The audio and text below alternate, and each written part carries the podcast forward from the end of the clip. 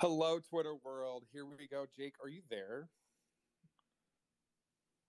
Oh, of course I'm here. Oh my gosh! Well, there was no music this week, so I didn't know if we were ready to go or not. I figured it out how to turn it off. So I was pretty proud of myself. all the, it's all about small victories, right? It's all about small victories. Oh, it is definitely all about small victories. yes, yes. So, hello everyone. Welcome to this week's episode uh, from the Writer's Block. Again, you are welcome. It is an open discussion. If you feel like you want to have be part of the conversation, please feel free to request. Know, Jake or I will allow you to. So, Jake, how's your week going?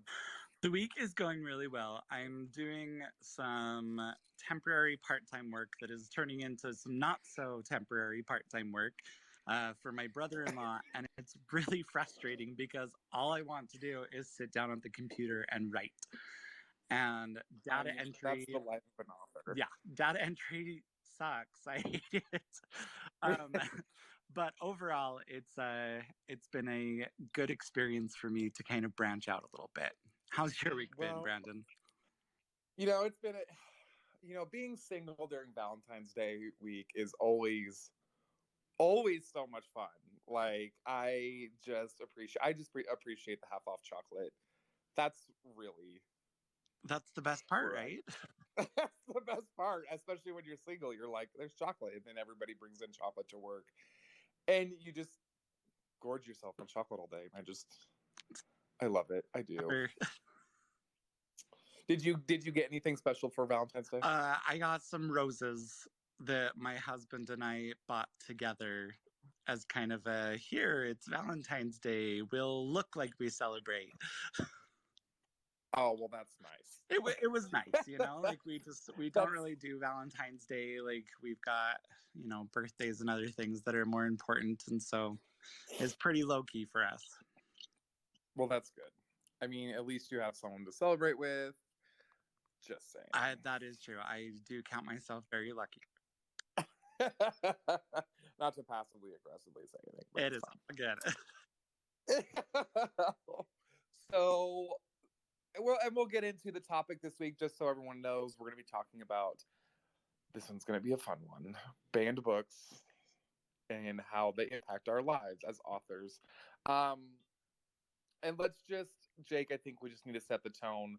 This is not us dogging on anyone's religious and or political views. Absolutely. Just, like it's just this is a chance for you to share your view um, your opinions. We absolutely want you to speak out and and talk uh, and give us your take on this topic. Um, I'm expecting it to be a little heated within reason because uh, banned books is is kind of a big subject that a lot of people have very strong feelings about. Yes. Okay.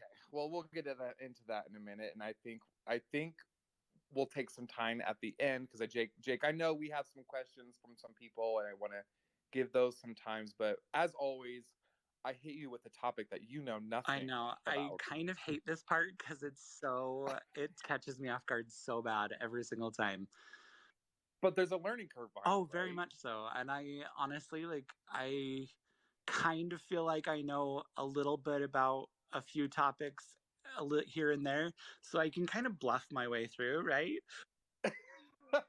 That's, I mean, the way I described it to Jake was imagine you become this big, amazing author, right? And I think this is a great point for all of us. You're sitting on your panel for whatever panel it is, right? And then you get get asked this absurd question. Last week's topic was dino erotica, which I thought was great, and it was you, got to learn how to pivot. And I think that as authors, we do have to learn how to pivot. Absolutely. So this week's topic I want to hit you with, um, and I don't know, I did you know Shel Silverstein, who is, can you name one of his? Yeah, books? where the sidewalk ends. Perfect. You know exactly who I'm talking about. Did you know he actually wrote country music as well? No. Are you kidding me? Yes. No. He wrote, I can't name any songs off the top of my head, but I know I know there's one person on here in particular that does know a couple of those, and she's about ready to chime in right now. Misty, what are the name of those? He songs? wrote a boy named Sue. That, Shut uh, up. He did yeah, not. he did. And yeah, he wrote that, and he also wrote um, uh, cover of the Rolling Stones. Doctor Hook and the Medicine, Me- Medicine Machine, Medicine Man sing it too. Yeah, That is awesome. I I, am all for that. I know. I was talking to Brandon this morning, and he was trying to think about like what to what to say, and it's random. Did you know? You know who Shel Silverstein is? And he's like, yeah. And I was like, he's he wrote music. He's like, he did not. No, I swear to God, he wrote music. So I love that fact. Honestly, Mhm. like it is amazing. see, there you go. So that's all about learning points. So that brings me to the point. Could any of your short stories? Because I think for me, it's more back when it was like folklore sort of country music. It wasn't so much modern country music. Could any of your stories be made into a song? Uh, um, sure, but they would probably be more like um, a minstrel back in like the medieval times would sing about this. Can you not say minstrel, please? That's just weird when I hear the word minstrel. Let's just not. because he's pronouncing it wrong. I said min- I said Minstrel. minstrel. Minstrel. Minstrel. I said minstrel. I promise. Um, that aside, I am really hoping that um, you all don't just leave at this moment right now because I said that. if, if if the Dino erotica last week didn't deter people, I think we're pretty Let's hope so. Yes. And again, if anybody wants to chime in, feel free to request, and we will get you in here. That's really all I had for the start of the show because I feel like this is going to be a heavy discussion. It is. I It is. thought I, I thought that the reason why the music didn't play is because uh, it played 12 hours ago. Listen here, I have technical difficulties. Everybody makes fun of me for this. That we're going to cover because I know one of our marketing, one of the questions is about marketing, right? um, maybe later we'll talk. Wait, wait. You you've got the questions. I don't. I have do the have the questions. questions. So we have some questions from some of our listeners, and I want to start with Carolyn. She uh, is re-outlining a 2018 Nano project, um, and she's basically about ready to just totally write the novel over. Um, she has a few uh, unfinished drafts that she's reviving too, but her question is really, and she writes in the young adult uh, kind of area there. Uh, her question is is is about stakes, and she would love to hear how other writers establish stakes that are high enough and important enough. Ooh, that's a good one, Carolyn. Uh, you know, for me, when I hear that, I think, what's the stakes for that character? It's, I think you have to write it that would make it feasible for that character and that story. You don't want to go too far out there. And I say that as somebody who's writing, and Jake, I know I can hear and see you giggling right now because you're like, he's writing a story about titans and gods. Like, The- in your realm, right? Brandon has somewhat of an don't go too far ahead for the story. It's like you have nine books planned. So I think for stakes for the character, you got to make it make sense and make it. Um,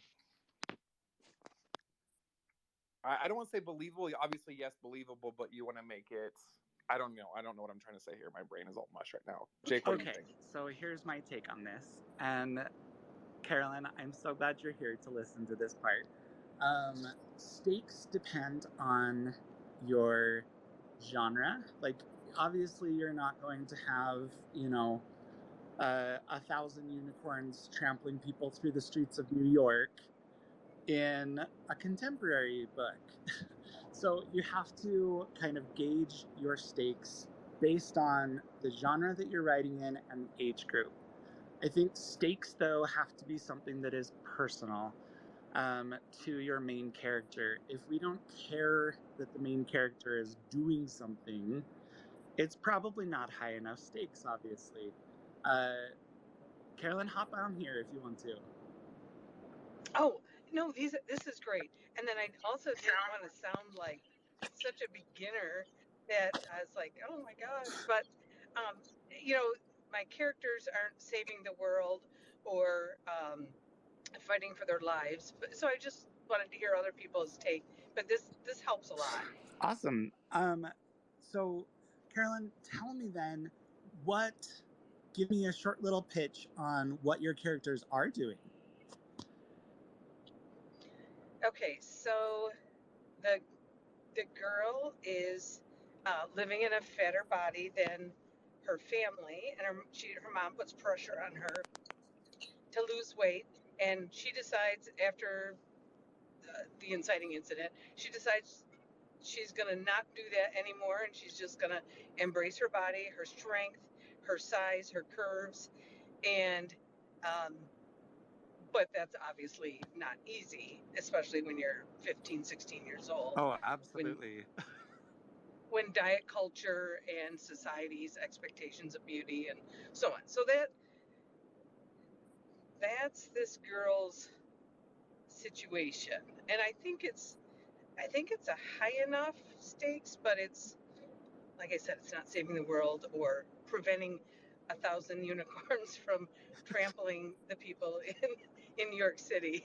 But I, you know, I think I think that sounds great because it's it's a lot of that curse that per, that character's arc and how they start to accept themselves for what their body looks like and who they are. And I think for that story, that sounds really good. I think it sounds amazing. Carolyn, can I ask what does your main character stand to lose? So th- that's the hard part. I think she would lose her self-respect because she goes through a lot of self-hatred every day. Okay, what does the scale say? So by giving up that self-hatred, she stands to gain quite a bit. So she would lose the confidence and the positive attitude and positive self-image.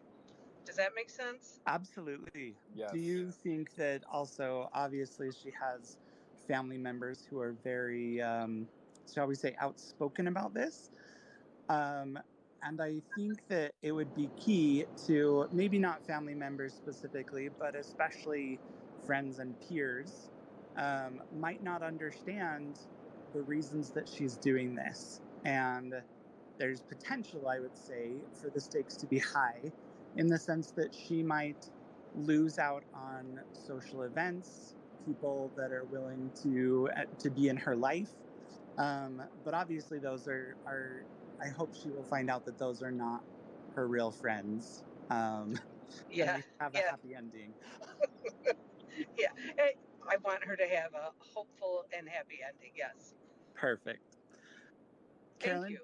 Do you have anything else as far as stakes go that maybe is confusing for your story specifically or in general for writing? Um, not really. I think it's more of that because the stories are not, you know, I think of Hunger Games or um, Divergent. Absolutely. saving the world. You know, it's it's a little bit different. It's, I- I guess this is the kind of story I would have wanted to re- read when I was in high school. Perfect. Absolutely. Perfect. And that right there is the perfect, Perfect. answer. Yes. Like if this were that would be the number one if this were that whatever the name of that game is. That's the number one answer on the board. Like that should be the always the correct answer. I'm like Yeah. I told you my mind is Family Feud. Family Feud. Family, Family Feud. Feud. Thank you. Midori, did you want to hop in and say anything? Yeah, I do. Um, sorry if my connection's a little spotty. I'm actually just outside, just getting some fresh air, and then I saw you invited me, and it's like, yeah, I'll come on for a couple minutes. Good job. Thanks. Um, you know, sometimes, you know, I don't know the most eloquent way to say this, but you know, just because you have high stakes in like the Hunger Games and Divergent, as you mentioned, you know, it doesn't mean that you know having the risk of not being able to save yourself can't be a big risk. Um, you know, you were talking about um, again, you mentioned Divergent and Hunger Games, but what you're talking about, like it not being really low, st- high stakes and everything, it actually brought me back to a video game. Believe it or not. Um, Very Yeah. nice. uh, do we all know what American McGee's Alice is? Uh, I have no idea. It sounds familiar. Okay, but I'll, I'll just no, explain the game for anybody here who hasn't heard of it. So basically, it was made by one of the creators or developers of the Doom games, I think, uh, American Okay. McGee. And it's basically a macabre sequel to Alice Through the Looking Glass. And basically, what Oh. happens is that after the events of that book, Alice's house actually catches on fire and kills her entire family, and she is the sole survivor. And Oh my god. and as a result of the trauma, she actually goes insane as a child and she spends 10 years in a coma. And then when she wakes up, she ends up going back to Wonderland and finds out that it has become this twisted, macabre version of its former self. And there's a lot of infighting, there's a lot of death, and just a lot of horrible stuff happening. Now, the important thing to remember, and this goes without saying, but Wonderland is all happening inside Alice's head. And so the main gist of the game is that, you know, she has to go run around and fight monsters just to save Wonderland. But if she saves Wonderland, she will save her own sanity, or at least what's left of it. I like that. It gives us higher stakes without actually having the stakes be that Yeah. high. Yeah. So, Yeah. you know, obviously you see like a lot of fighting and such and a lot of bloodshed, but you know that really she's just fighting to make sense of her own head. And I think there's a lot to be said for that. Absolutely. Good points. yes. Thank you. Thank you. That's a that's a cool perspective. Yeah. I yeah, I love the games, and it was actually a really big talking point at the time because it was one of the few games at the time that actually addressed mental health and portrayed those struggling with um excuse me like schizophrenia and mental illness in a compassionate light um obviously alice goes through this really horrifying ordeal but you see that she's really really trying to pick up the pieces and be able to move on with her life she wants to save herself. She wants to help other people and such. And it's you know she's she's a really unconventional character in this game, and I really love it. That's awesome. That's great. So, I Jake, I think we should get into the meat of the discussion. What do you think? I think that sounds great. I I think, we will save not to Bill's try to cut you off, question. Midori. That's not. That's no, no, it's fine. what we're doing at all. I think what we'll do is we'll save Bill's question for next week I- um, because yes. he's not here uh, at this time anyway. Um, so let's move on to banned books. oh, I don't even. Where do we want to start with this? Let's. We haven't even. We need to plan these shows out better. You know that. I don't think we do. I love the fact that people just kind of jump in and we the conversation goes where the conversation goes, and I think it's a really authentic discussion. So, Right. from Well- my perspective, Go for it, Brian. Go ahead. I I want my book to be banned Okay. because because and I, I'll tell you why because every book that gets banned surges in sales, makes more mm-hmm. money for the writer, and becomes even more popular. I the, the people attempting to ban the books have seem to have no idea of this of this effect. But George M. Johnson, one of my favorite writers in particular, he's he's now on his uh, third book deal after his first book was banned, um, and it's a seven-figure deal. That's Um, awesome. Don't you we know, all hope like, for "Mm, that? Yeah, okay, right. Ban, exactly. Ban my book. Brian, I'm gonna I'm gonna challenge your thinking on this one. I'm gonna Yep. challenge you because we all know, and Missy know Missy and I went back 20 years, and she knows my favorite game is Devil's Advocate. I'm gonna I'm gonna poke the bear on this one. so, and this is just gut an initial. I you say that right as you want your book banned because you want more money that con- that would concern me as an author because it sounds like you're out for the money. Okay, well, valid point. Um, I'm not. I'm not. I'm not. I'm only tongue in cheek when I say this. Um, because I mean, don't get me wrong. uh, I'm not downplaying. We all, I mean, I get why we're all here, right? Like, I yes, we want to make some money and living off of it, but Yes, I do. Okay. I, I, I, yes, I do want to make money, but I don't want to. I, I my my first ranked preference for the work is for people to connect with it, right? And I don't think banning actually, uh, if anything, banning makes that connection easier um, for people because oh, why is this being banned? Maybe this is something interesting. Maybe I want to learn about it. Um, but and, you know, if, go ahead, Tori. no, no, go ahead. I, No, I, you know, was, del- ju- I was just the de- first of all, the devil doesn't need a lawyer or an advocate. Mhm. So uh, I, I think this game is is uh, is is very much rooted in in white privilege. I'll just put that out there. However, I will respond. Um, so go ahead, keep going.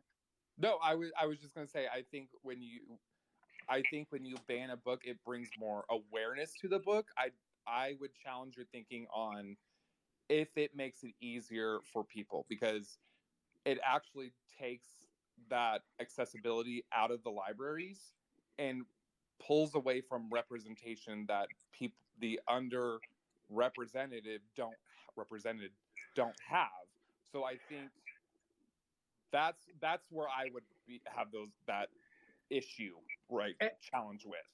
And yet, and yet, uh, the books uh, that the books that that are banned, um, sales increase. So more people are actually getting these books. Um, and also, uh, what happens when when books are banned is that other libraries that don't have bans in place offer them uh, on e-readers to other people. So, for example, the Brooklyn Public Library uh, will lend any book at all to anyone in Florida, in Ohio, anywhere where a book ban is in place. Uh, and it's all electronic. You don't need to live in Brooklyn to to to have access to these books. which Um, is really cool. I know that there's quite a few programs like that, Brian, and I Mm. really applaud the libraries that are making books more accessible to more people in that sense. Um, Yes. I really, uh, above and beyond just the bad books, obviously, but uh, I think libraries are one of our greatest um, attributes here. That, Yes. that we have education and knowledge that people can just go and learn from for free. thank you, Andrew Carnegie. Yeah, absolutely. Yes. I yeah, I and this So- is again anybody who wants to speak is welcome to. Go ahead. Go ahead, Brian. Oh, oh, I, I, I'm, I have put my put forward. I would prefer to hear from other people, so I put forward my my bits already. Perfect. Um, I know that we have at least two teachers here this evening. I was I- literally just gonna say that. Literally. and I would love to have some ideas and feedback and opinions from these teachers because thank you, thank you, thank you for all you do for all the kids. Um, I want to know how this affects your teaching style, if at all, and what you're doing with the banning and the students that would like to read these things. right, so I oh go ahead. Oh no, Sorry. no, no! You go for it. No, Go for it, I want to hear it. oh geez. All right, so um, I I teach um, fourth and fifth grade special ed in Manhattan, Awesome. and um, so I am an elementary school teacher. So my viewpoint is going to be probably very different from what the rest of this topic is. But I'll put my two cents in by starting with the story. So my father was in the military, and um, at the age of ten, on my birthday, believe it or not, we flew to Germany to move to Europe. And shortly thereafter, um, we lived off the military base on the economy, and we start school. And my mother is driving us to school, and there is a very large billboard with a woman from her um, navel up, and she is wearing no bra, no clothes, and there's just her breasts are exposed, and it's something in German. And I'm we're driving, and I am staring out the window and I'm gawking. And my mother notices this. My father sees this. They say nothing, and they quickly go and they write down what it said in German, and they go to translate. And the next time we went through or went past um, the billboard sign, I'm gawking again, and my mother says, "Oh." you see that billboard? And i was like yeah and i couldn't stop talking. I was like well i can't believe that and i just i, I, I verbal diarrhea is coming out.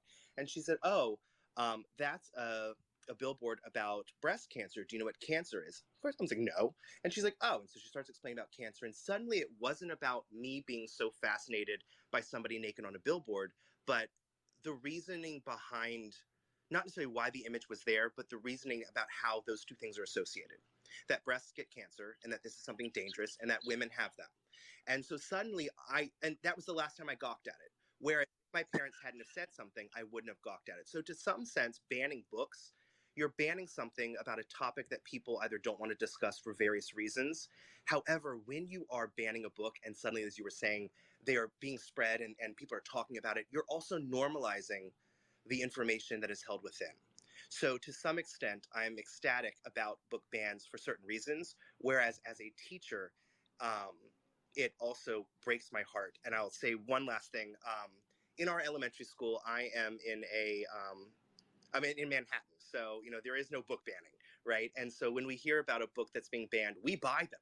We buy them up. We just did it again. We buy up the books and we bring them in. And one of them that was two or three years ago was, what is it? Um, and Tango Makes Three it was one of the most banned books in the country, and it's a um, uh, for those of you that don't know it's about it. It's a great book. It's a great book, right? And um, it's a picture book, and it's based on a true story, as I believe, um, Mhm. about um, a zoo, and they were in penguins. Uh, if you don't know, mate for life. So they hook, you know, they they get together, and that's their partner. And two male penguins um, became partners. And as all of the penguins are going into their mating season, um, the the zoologist noticed that these two penguins um, who were both male, started to become depressed. They were seeing that everyone else was having eggs and they didn't. And so uh, uh, they decided to take one egg that was extra and place it into their nest. And these two penguins were ecstatic that they had finally had an egg and they raised this baby penguin. And people said, oh, it has homosexual themes and it has X, Y, and Z and it's sexually explicit. And my point is, as a teacher, threefold. One, I am here to teach about life and to teach about information. I'm not here to give my judgment on it. However, if asked, I can. So we know, and children know, a mommy and a daddy make a baby.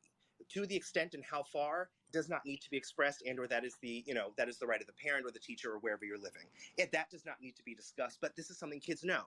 So we also see um, two daddies or two mommies or other ways in which families can be created. My children have parents and families who are not just male and female, right? And so we when when we see these things in real life and books express things that we see, it's no longer a like me driving down that highway and seeing the the billboard with the breast. The it's a oh oh well Susie has two moms. Oh well the two penguins have two moms. It's normalizing in a sense where you then understand that the world is not just one shade of gray and it's not black and it's not white you do not have to associate with the color yourself but um, in that sense i feel that you know for especially for elementary school children and for me for my special ed children it's something that's so important to talk about these topics and to see how they feel. And they tell you you know how they feel they tell you what they think and then you correct them to an extent and you say oh i know i understand that you feel this way. However some people do do this or some people do live this way.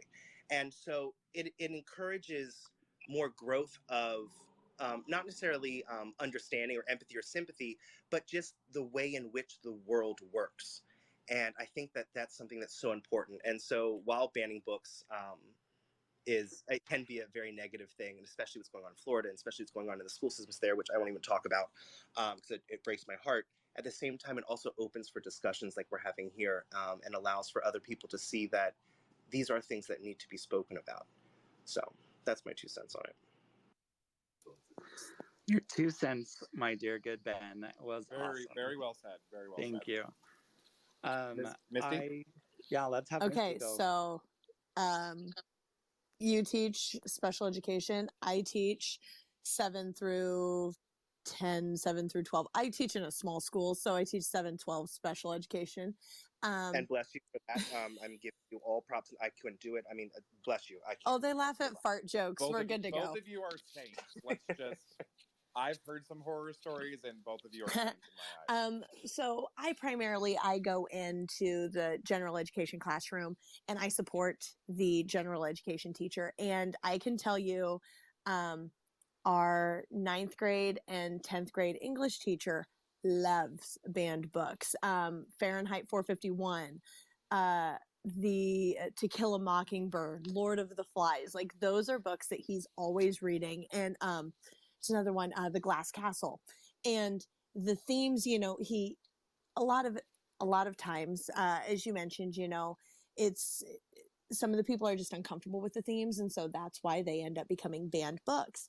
Um, but th- you're able to have those conversations with, uh, kids, you know, at my level with, uh, special education or general education kids. You get those conversations and you're able to bring that stuff up and you're able to let them discuss and are it's the conversations are really good. Um before i taught in the public school setting i taught in the it was a it's kind of like a private school. It was a juvenile placement facility so i just got the knuckleheads. Um and i taught to kill a mockingbird with them and my class was primarily african american and so you know the n word is in there frequently and you know, I told him, hey, this is when the book was written. And before we even read the book, we did a unit on civil rights. And, you know, this is what people see. This is what, how people were treated. This is, you know, everything. So they knew going into the book what they were going to see and how people in the South, you know, during the, uh, during the civil rights movement, how they really thought and beforehand. So, that we were able to try to knock down some of those prejudices before we even read the book and having, you know, both sides because we had kids from California, Maryland, uh, Minnesota, South Dakota, all over. We had, you know, kids and having everyone able to add their own little tidbits, I guess you could say, of injustices that they have, you know, that they occurred um, in. I don't even know the word I'm using. It's a Tuesday, Wednesday. I don't even know what day of the week it is. But yes, they were able to do that stuff, and the conversations were really good. Um, I know that. Uh, some of the books, you know, that I see, because I was looking, you know, when Brandon was telling me that that was his plan was to do banned books, I started, you know, looking at some of the books and I was, some of the books like Goosebumps. I remember reading those books when I was a kid. Those are that's uh, frequently challenged. Um, if I ran the zoo by Dr. Seuss, Hop on Pop, James and the Giant Giant Peach, like the witches, those are ones that I'm like, really? Those books are there's something in them that people don't like, and it boggles my mind because I think that all kids I mean, because I work with kids, adults alike, I guess, what else? But all kids need to be able to um, it, look and read something that may be just a little different. And sometimes it's the fantasy aspect of it. And it's sad because that's you build on that imagination. So I I think it's sad that they we have to put a title on it. It just can't be a book. You're just a kid's reading a book and it's you have to oh, it's a banned book. They're reading oh, it's like you're reading something naughty, but it's not. It's just a regular book. So I love them, but I love all books. So it just to me, I just think getting a book in a kid's hand is the main goal that you need and having them able to comprehend and discuss what's going on and feel because that's what a book is supposed to make you do is feel Well, well, I think what we as adults tend to forget is kids don't have the at a certain they don't start having prejudices against things Exactly. certain age. Other Correct. than that, they're they're open and they're willing to learn. and they're to pick up. taught those prejudices unfortunately right, and I think we tend to forget that as adults. So, do you think that banned books are based upon fear or based upon control? both I see those two as I I don't, but both of them are, I feel like they're almost opposite sides of the coin. Because one is controlling, um, because I don't want it and I want it my way, versus one is I'm truly terrified that this will because that's what I hear people say. Oh, it will turn somebody this way, or oh, it'll make someone think this way, and suddenly all hell will break loose. and I don't think that the fear component that's being promoted is actually what it is. I, I, I do not believe that it's actually fear. Well, fear is a primary emotion. Of course. So like anger is your secondary. So I'm I think that you fear, therefore you want to control. Is how Interesting. I, I Okay. mean that's how I look I like at that. it. Yeah. I mean, I like.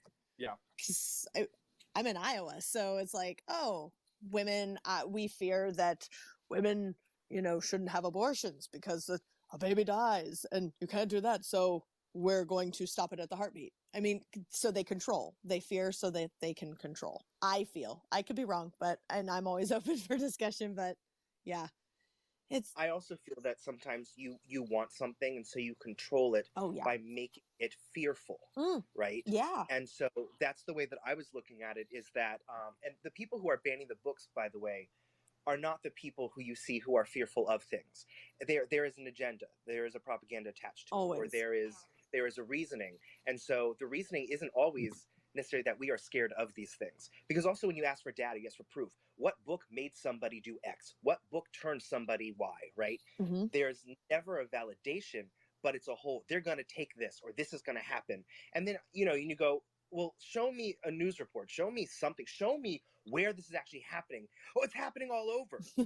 okay, that's that's the fear talking because you've been programmed to fear it because someone wants to control and have something a certain way. And I think it all comes back to, especially in America, it all comes back to this is a Christian country founded on Christian values, which, by the way, we all know, or most of us should know, it's this is not you know true, but this is the standard operating thought yes, that that guides the control, which promotes the fear, um, and that's the way that I tend to look at it. But then again, also I have a degree in religion, so um, there you go. mine are very biased and skewed uh, because of that that as well. No, th- I like that. That's interesting. Well, I I know I I uh, Sydney, I want to get you were trying to get in, and I I want to give you as much time if you want to speak real quick. Oh, you're fine. You're no, you're you're fine. I just it was a really interesting conversation. I didn't want to to interrupt that dialogue. Um, I'm a former teacher.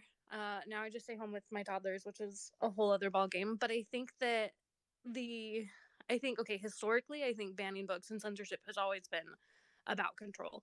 I think playing to the fear narrative fear narrative kind of justifies it and makes it more palatable and we're doing this for your protection right and the betterment but it's about control i think point blank um and as far as banning books go i think it is a real shame in the sense that depriving us right adults and guiding these young people and having conversations about hard topics. Um it's taking away that uncomfortability and that vulnerability and the the space of process that this is a very ambiguous world and there are a lot of hard things in there and there are people that have very strong opinions on both sides of of the coin. How do you navigate that um, and so when i taught i taught um, high school english.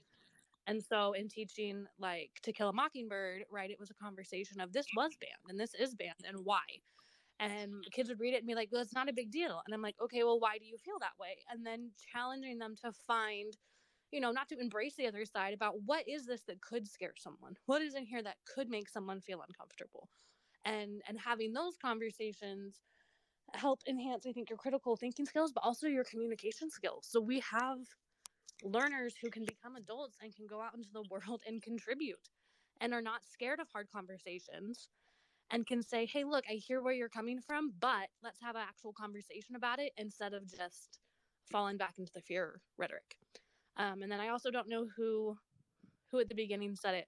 I do think that the idea that if you're profiting off your book being banned, that does come from a place of white privilege. I do agree with that. I think that there is a a fair amount of fame that you can get if your books are banished, but or books are banned, but that typically is not um, for people who are in the minorities and people who are struggling.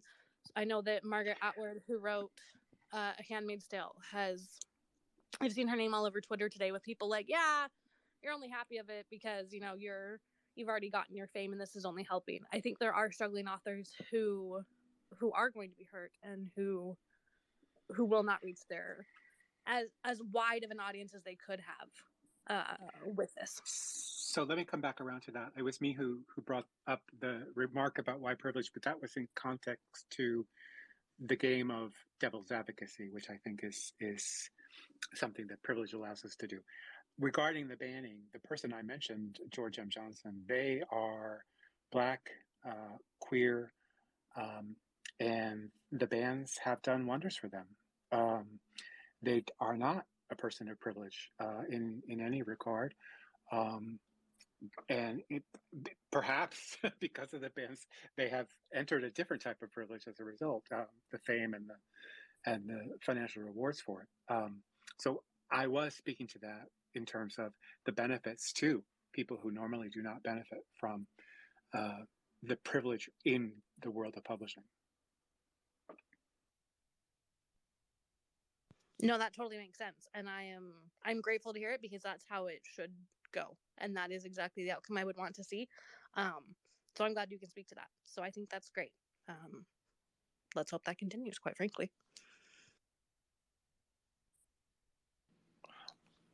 I Go will- ahead, Jake. I Go will ahead. second that opinion. um, I hope it keeps going that way. And the big thing for me is is like I do write uh, quite a bit of middle grade, and I I write uh, a lot for the uh, kidlit scene. Um, I just I hate that there are books that are being banned in the sense that they're books that young kids deserve to have because it might be the only chance at this sta- time for them to see themselves on the pages of a book. And that is so, so very important um, for for these kids that are growing up and and for adults too.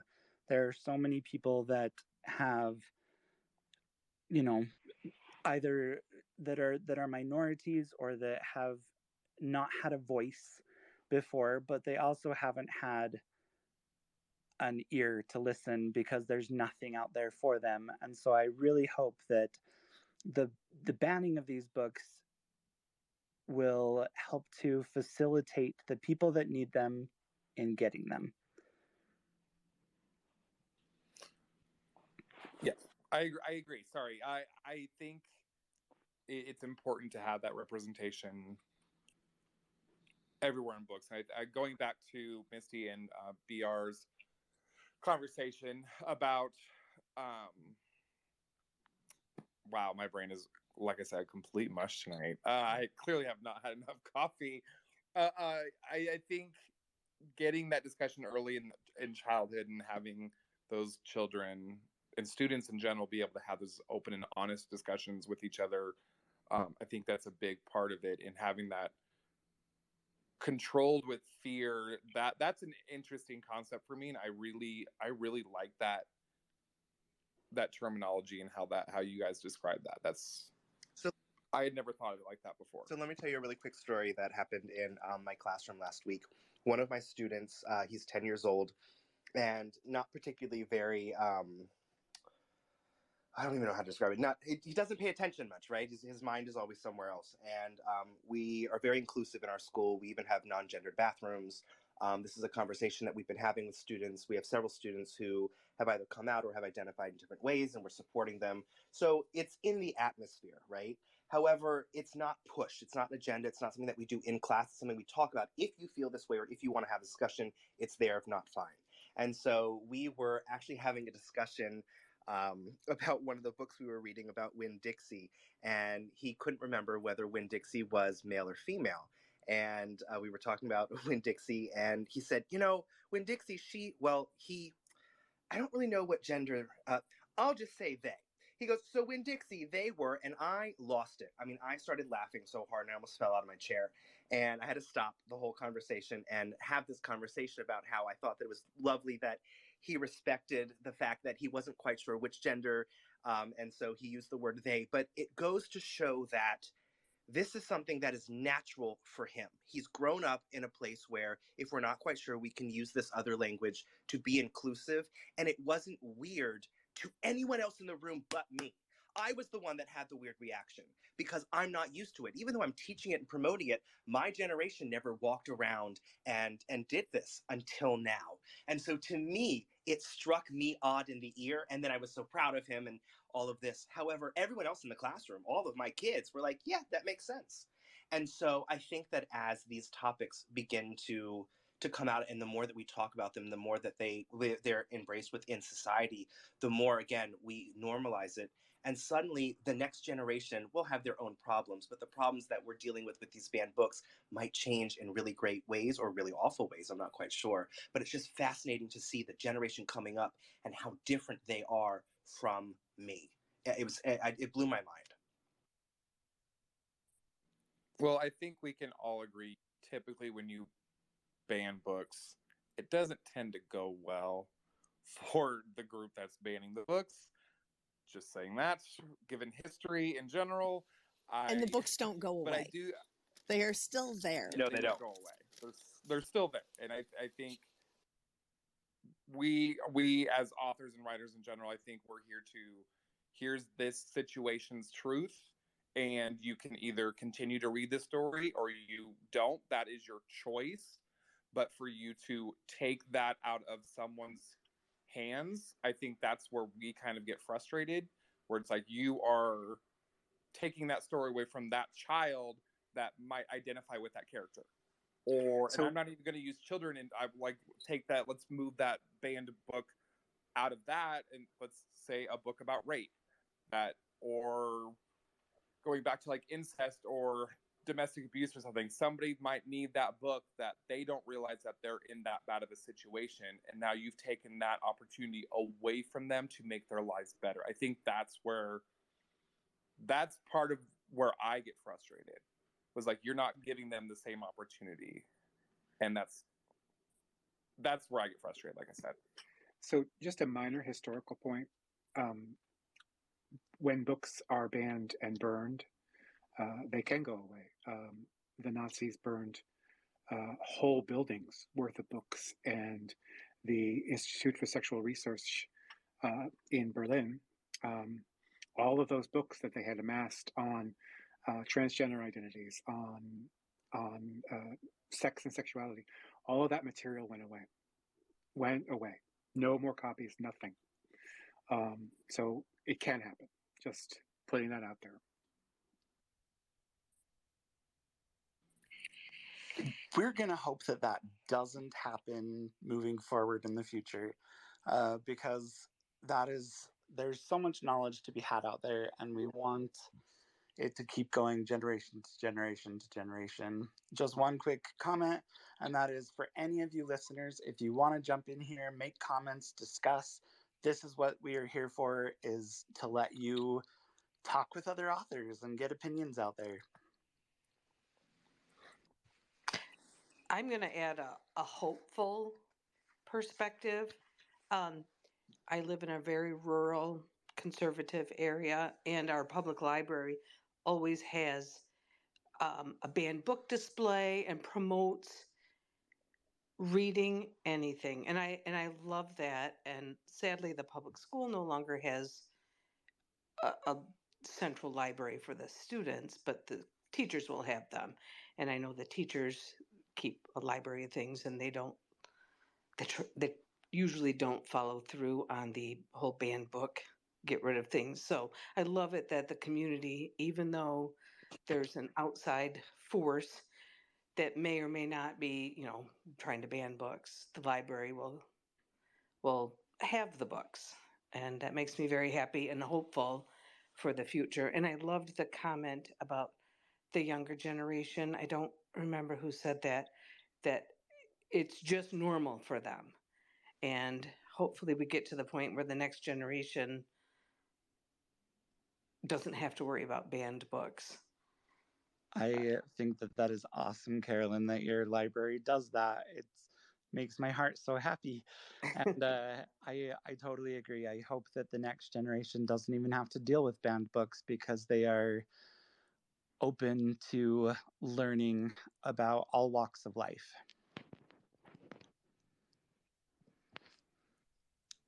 I think I had another person that wanted to talk, but they haven't been able to jump on, and that's okay. Um, banned books, whether you're in favor in the sense that it helps the book sell, um, in the sense that it gives a little bit larger platform to people that might not have had it before, or banned books as far as if you are completely against it. I think everybody has really strong opinions, but it boils down to the same idea that these topics and these books are things that need to be talked uh, are things they need to be talked about they need to be put out there in the world and and people need to to see more of them Please don't misunderstand me. I am not in favor of banning books. oh i, I know that brian i know that completely okay. Okay. i just i just meant like uh because there there is a, a a whole entire movement i would call it uh with books being banned where people are like yeah ban my book because that it just promotes it that much more and people are getting their hands on it because you're telling them that they can't. And uh, for most uh, for most folks we don't like to be told that we can't. That's not a very comfortable thing for most people. Um, and so i feel like you the groups that are trying to ban these books are shooting themselves in the foot basically uh, because they the people that you are banning them from are going to go out and ask the question why don't you want me to read this? And i think that question right there is key to understanding why so many banned books are still around why so many banned books are uh, talked about so much why the the subjects and the themes in them are so pertinent to people regardless of where they live um, or or who they are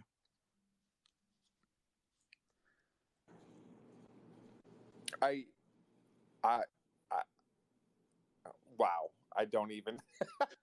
I'm having trouble tonight. I don't even know. There's a lot that I don't know, but I, I think I just keep going back to the whole fear versus control thing. I can't. My mind won't let that go, and I think that hits it pretty hard. Where it's people that are banning books are banning them because out of fear, and uh, we're not then they want control. And I think that's a really good way of describing that. And I think you're right. I think uh, going into, well, why is this book being banned? And then reading it from a perspective of a, a, a child or somebody who's younger who doesn't see those prejudices and see all that stuff, I think really would help clarify some people, maybe, hopefully. I don't know. absolutely I don't em i think you were gonna hop on and say something This is just a, something about the control and fear.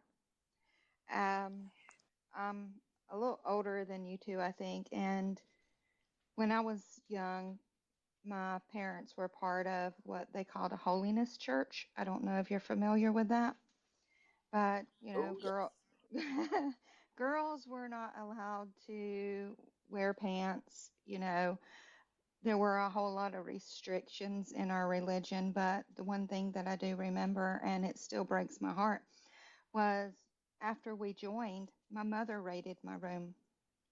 All of my books on, you know, fairy tales, you know, anything that involved a witch, uh, my unicorn collection, all of that stuff went into a bonfire.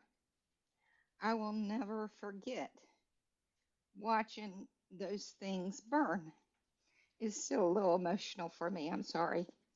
But I, do not apologize for your emotions do not apologize for that at all um, but That I is, uh, remember, you know, we were not allowed to read anything regarding wizards, witches, fairies, anything that could not be explained in human terms.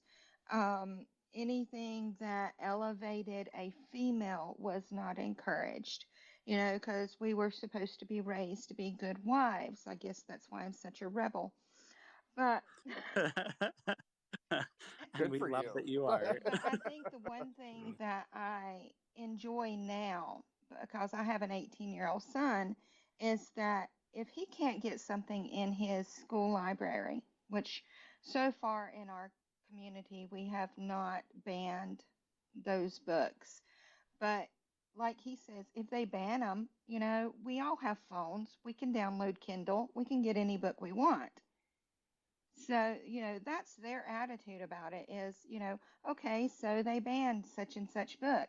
And now 99% of them want to know why. So they're all searching it and looking it up and, you know, um, downloading it on Kindle or whatever various device that they have. That's what I love. I used to go to the public library because my mom had all my favorite books burned and I wasn't allowed to check them out at school. And I would wrap those books in uh, brown paper bags, like we did our school books at that point in time. I know a lot of you might not remember that, but we did. But Oh, I remember that. but you know, I mean, if it was a book that I really wanted to read and I knew she would not approve of, I would hide it, but I would still read it. So nowadays, I don't even think kids have to hide it. They're on their devices so much that they can just read what they want to read.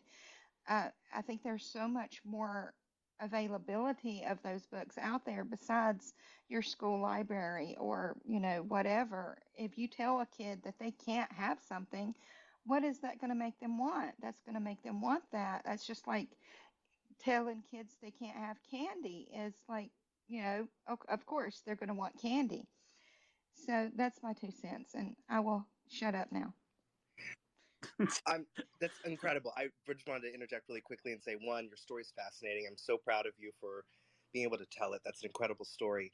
But just to interject and put the the you know the top onto your story, I find it fascinating that you were so emotional about that event, and yet that is something that affected you up until your adulthood. Whereas those books about wizards and, and witches and those unicorns that you had decorating your room didn't do that to you, right? The taking away of something and the banning of something was more detrimental than having it and letting it be a part of your imagination.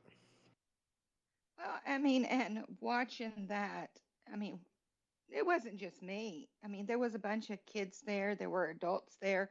I mean, there were like all kinds of stuff that they found um, offensive that went into that bonfire. And watching that burn, it was like my first experience after this is going off base after my mom left my dad of watching the cross burn in the field across from where we lived. I thought they were burning Jesus. I had no idea at five years old that that was the Ku Klux Klan. So, I am at your your life is so fascinating, and I Wow. love it. I uh, I feel I had like no idea that our landlord was the headmaster for the Ku Klux Klan.